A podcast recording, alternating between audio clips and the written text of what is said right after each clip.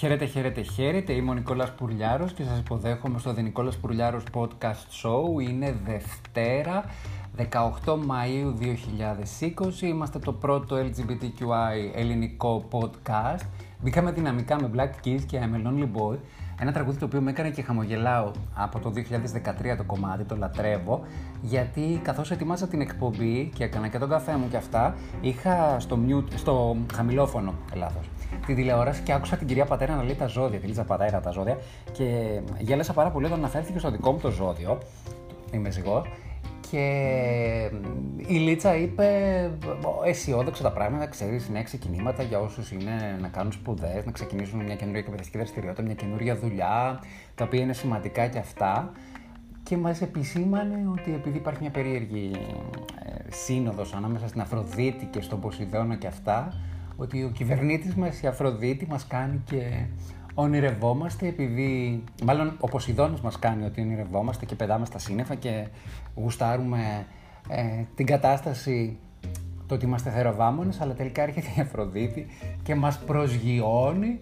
Εντάξει, καλά είναι αυτά, δεν πειράζει κυρία Πατέρα μου, εμείς είμαστε μαθημένοι στα δύσκολα, έχουμε περάσει πολύ σε συνθήκη I'm a lonely boy και το γουστάρουμε και περνάμε ωραία όταν ε, έχουμε επαφή με την πραγματικότητα και ξέρουμε πάρα πολύ καλά ποιοι είμαστε. Προχωράω αμέσως στην ε, θεματολογία της εκπομπής μας, ένα μέρος της οποίας δυστυχώς είναι το κομμάτι της μοναξιάς, αλλά όχι αυτής που λέμε την ερωτική, τη μοναξιά μέσα σε κόσμο και όλα αυτά τα οποία έχουν να κάνουν με τα σχεσιακά. Περνάμε σε ένα σχετικά σοβαρό ζήτημα το οποίο θέλω να το αναδείξω και αφορά την ομοφοβία και αφορά το γεγονός πως οι νεότερες γενιές, τα παιδιά τα οποία βγαίνουν τώρα δηλαδή στο σχολείο, αντιμετωπίζουν το κομμάτι ε, των, της συνύπαρξης με LGBTQI πρόσωπα. Το εργαστήριο Ουράνιο Τόξο στο, σε ένα gay center στην Ιταλία, στην περιοχή του Λάτσιο, στην περιφέρεια του Λάτσιο, το Λάτσιο είναι σαν να λέμε Αττική Λάτιο, να το λέμε ε, στα ελληνικά, κάναν αυτή την έρευνα σε, σε μαθητές, 1461 μαθητές ηλικίας 13 έως 19 ετών. Και ενώ διαπιστώθηκε ότι υποστηρίζουν τα LGBTQI δικαιώματα το, 90, ε, το 95% των παιδιών, υποστηρίζουν τα transgender δικαιώματα το 89% των παιδιών, το 86% των νεαρών είναι υπέρ των γάμων μεταξύ ε, του ιδίου φύλου, το 70% υπέρ της παιδοϊοθεσίας, ωστόσο μόνο ένα 57% πιστεύει ότι η ομοφιλοφιλία είναι ένα 57% πιστεύει ότι η ομοφιλοφιλία είναι ε, ε, ε, ερωτικός προσανατολισμός. Το 24% το θεωρεί ότι είναι lifestyle, στυλ ζωής ή επιλογή. Και ένα 17% θεωρεί ότι κάποιος το να είναι ομοφιλόφιλος είναι εξαιρετικά αρνητικό, είναι ψυχική ασθένεια και είναι διαστροφή. Ο ναι.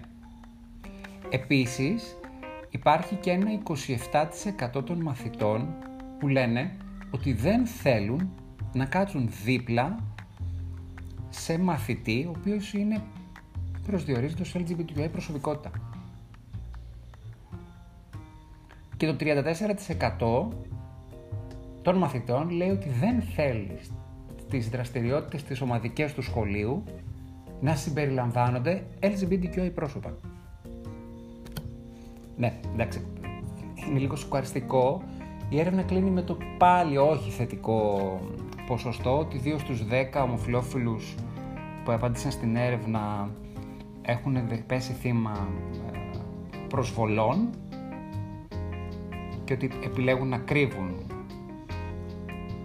την ερωτική τους ταυτότητα και ότι ένας στους 10 έχει δεχθεί επίθεση και έχει το, αργό, το, το χειρότερο είναι ότι έχει δεχθεί σωματική επίθεση. Το πιο απλό είναι ότι τον προσβάλλουν και τον περιθωριοποιούν ψυχολογικά. Είναι δηλαδή ψυχολογική πρώτα απ' όλα η επίθεση που δέχεται και κάποιοι εξ αυτών έχουν δεχθεί και σωματική. Ενώ υπάρχει ένα 20% γενικά στον πληθυσμό που θεωρούν ότι οι LGBTQI δεν αξίζουν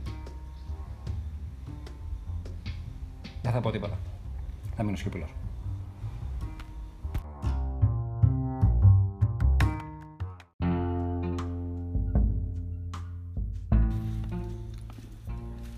Και ενώ η ανθρωπότητα προσπαθεί να ελέγξει την πανδημική κρίση του COVID-19, τα αποτελέσματα δείχνουν ότι οι χώρες οι οποίες δεν έχουν ηγεσία η οποία ακολουθεί συγκεκριμένη πολιτική στρατηγική, δηλαδή κυβερνώνται από λαϊκιστές, οι Ηνωμένες Πολιτείες, η Βραζιλία, το Ηνωμένο Βασίλειο και η Ρωσία, είναι οι χώρες οι οποίες έχουν τα περισσότερα θύματα και το σύστημα υγεία τους, υγείας τους είναι στα ωριά τους. Δηλαδή, όλοι αυτοί οι οποίοι υποσχέθηκαν στους λαούς τους μία αντισυστημική δράση και αρκετά ε, εθνικιστικά, ε, πολιτιστικά μανιφέστα, αυτοί οι οποίοι ήταν ε, πολύ έτσι υπέρμαχοι των κλειστών συνόρων και το πρώτα η χώρα μας και όλες αυτές οι αηδίες, τελικά δεν καταφέραν ούτε τη χώρα τους να βοηθήσει, δηλαδή να βοηθήσουν. Και το ξαναλέω, οι χώρες με τις μεγαλύτερες πληγές από τον COVID-19 αυτή τη στιγμή, αλλά και γενικότερα ό,τι λέει στατιστικά νούμερα, είναι οι Ηνωμένες Πολιτείες, το Ηνωμένο Βασίλειο, η Βραζιλία, ο κ. Μπολσονάρου και φυσικά η Ρωσία, η οποία εδώ στην Ελλάδα έχει μυθοποιηθεί πάρα πολύ. Δεν ε, σχολιάζω περισσότερο, είναι δύσκολες οι εποχές, δύσκολες οι στιγμές, άνθρωποι πεθαίνουν και κάποιοι άλλοι απλώς δεν νοιάζονται. Με τραγικό.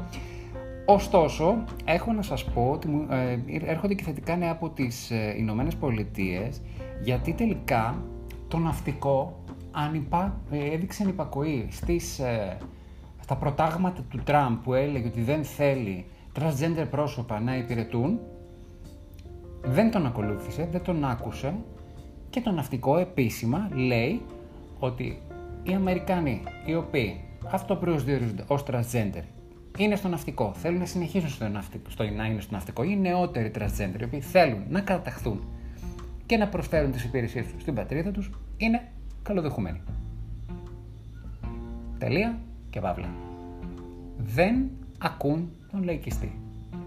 Και αυτό για ένα συντηρητικό περιβάλλον όπως είναι το στράτευμα λέει πολλά. Άρα, transgender φίλοι μου στην Αμερική, αν θέλετε να υπηρετήσετε στο ναυτικό, μπορείτε, γιατί εκεί κάποιοι αποφάσισαν πολύ σωστά ότι μπορούν να διατηρηθούν τα ίσα δικαιώματα και να έχετε ό,τι ακριβώς έχουν όλοι οι άλλοι όπως είναι και το σωστό.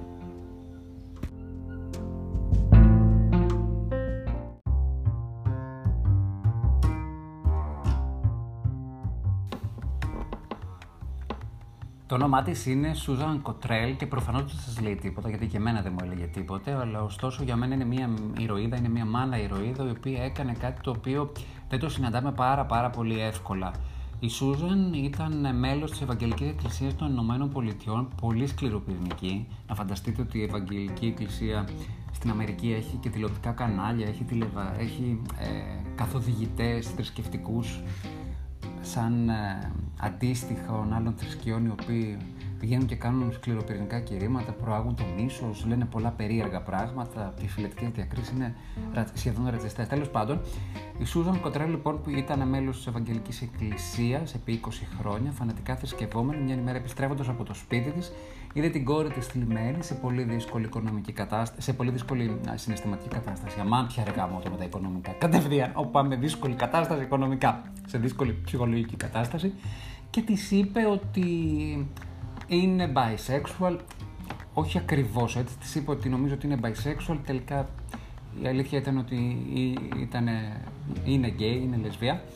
Ε, φυσικά η γυναίκα που ήταν πίμνιο εκκλησίας και μάλιστα ενός σκληροπυρηνικού θρησκευτικού δόγματος της είπε ότι πρέπει να προσευχηθείς πάρα πολύ σκληρά, να το βγάλεις από μέσα σου και όλα αυτά τα οποία λένε όλοι αυτοί οι φανατικοί ε, των ε, δογμάτων των θρησκευτικών και το προσπάθησε η κοπέλα με την προσευχή φυσικά αποδέχθηκε τον εαυτό της, αγάπησε τον εαυτό της, διεκδίκησε την ζωή της και απομακρύνθηκε από αυτό το αρρωστημένο περιβάλλον.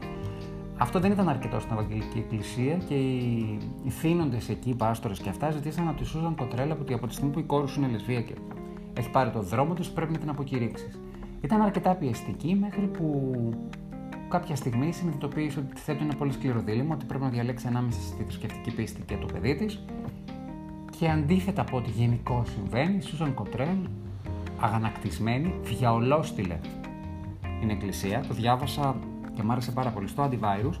Και μάλιστα ε, έμαθα ότι αυτή μαζί με τον άντρα της ξεκίνησαν ένα blog, το Freed Hearts, όπου εκεί προσφέρουν μήματα ελπίδας και αγάπης να υπάρχουν άνθρωποι οι οποίοι έχουν, γράφουν μήνυματα ελπίδας και αγάπης με στόχο να βοηθήσουν ανθρώπους οι, οποίες, οι οποίοι αντιμετωπίζουν μίσους χριστιανικών ομάδων και εκκλησιών, το οποίο εδώ μπορεί να μας φαίνεται λίγο περίεργο, γιατί έχουμε, δεν έχουμε πάρα, πολύ, πάρα πολλά θρησκευτικά δόγματα εμφανή και έχουμε πολύ συγκεκριμένα άλλα προβλήματα. Εκεί όμως είναι πάρα πολύ μεγάλο ζήτημα. Είναι μεγάλη οι ΗΠΑ με πολλή έκταση, πολύ, πολύ χρώμες, ε, θρησκευτικά πολύχρωμες εννοώ, με διάφορα πράγματα και εκεί. Τέλος πάντων δεν έχει σημασία.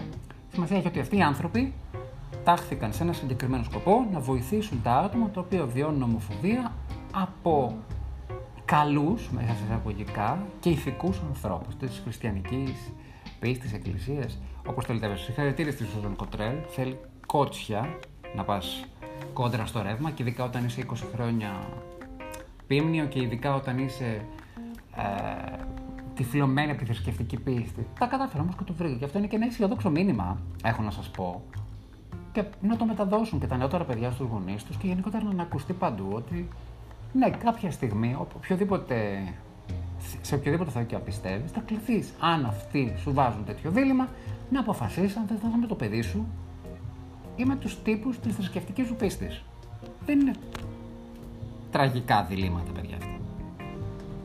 Είναι πάρα πολύ απλά τα πράγματα. Είσαι με το παιδί σου ή είσαι με αυτούς οι οποίοι θέλουν να αποκηρύξει το παιδί σου.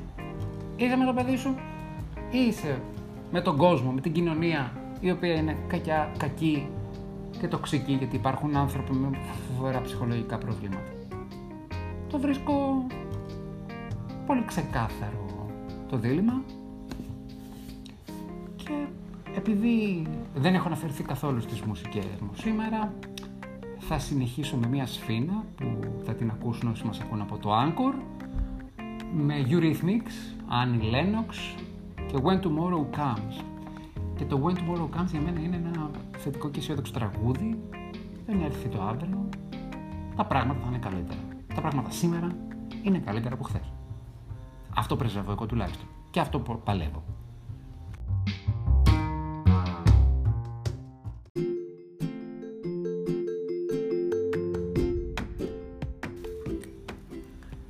Απολαμβάνω πάρα πολύ την επαφή με τους ανθρώπους οι οποίοι ακούν ε, το Νικόλας Πουριάρος Podcast Show, το πρώτο ελληνικό LGBTQI podcast, γιατί ε, γελάμε πάρα πολύ. Εχθές μίλησα με έναν φίλο, επειδή με ακολουθείς στα social media μου, είχε μπει στο Instagram μου και επειδή εγώ κάνω διάφορα έτσι, σε σχέση με τη σκηνοθεσία, είμαι σκηνοθέτης και νομίζω ότι αυτή είναι η ιδιότητα την οποία θα ήθελα να με ακολουθεί till the end of time.